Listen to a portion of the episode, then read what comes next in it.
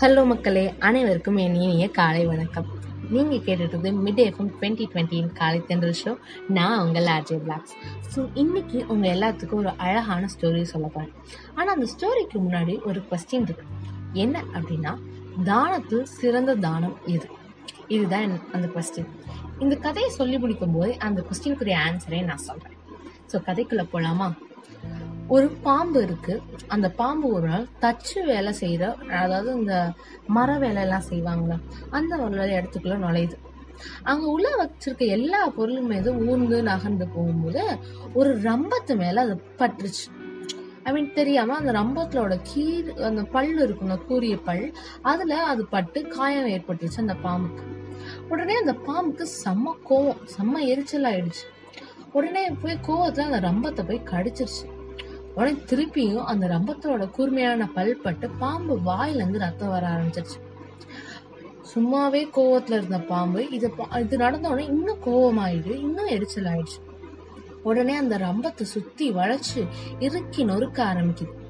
ஆனா இதனால அதுக்கு வலியும் அதிகமாயி ரத்தமும் வர வர தான் பலம் முழுவதையும் சேர்த்து வேக வேகமா அதை சுத்தி பொருளுது கடைசியில தனக்கு என்ன நடக்குதுன்னு அதுக்கு புரியல. நம்ம என்ன செய்யறோம்னு யோசிக்கவும் நிதானிக்கவும் எதுவுமே பண்ணாம கோவ வெறியில தொடர்ந்து இறுக்கி கொண்டே இருக்குது. கடைசியில நான் உடல் ரெண்டும் துண்டாகி விழுந்து இறந்துருச்சு. இதுல இருந்து நம்ம என்ன கத்துக்கணும்னா இது போலதாங்க நம்ம வாழ்க்கையிலயும் மற்றவங்க கிட்ட தேவையில்லாம வார்த்தையை வெளிப்படுத்தும் கோவத்துல எதையுமே யோசிக்காம சில நேரத்துல நம்ம செயல்படுறோம்.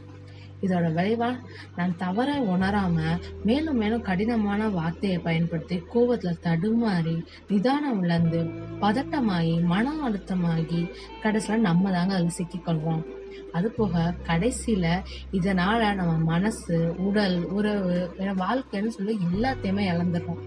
அதனால எப்பவுமே ஞாபகம் வச்சுக்கோங்க. பொறுமை ரொம்பவே அவசியம். எந்த ஒரு விஷயம்னாலும்.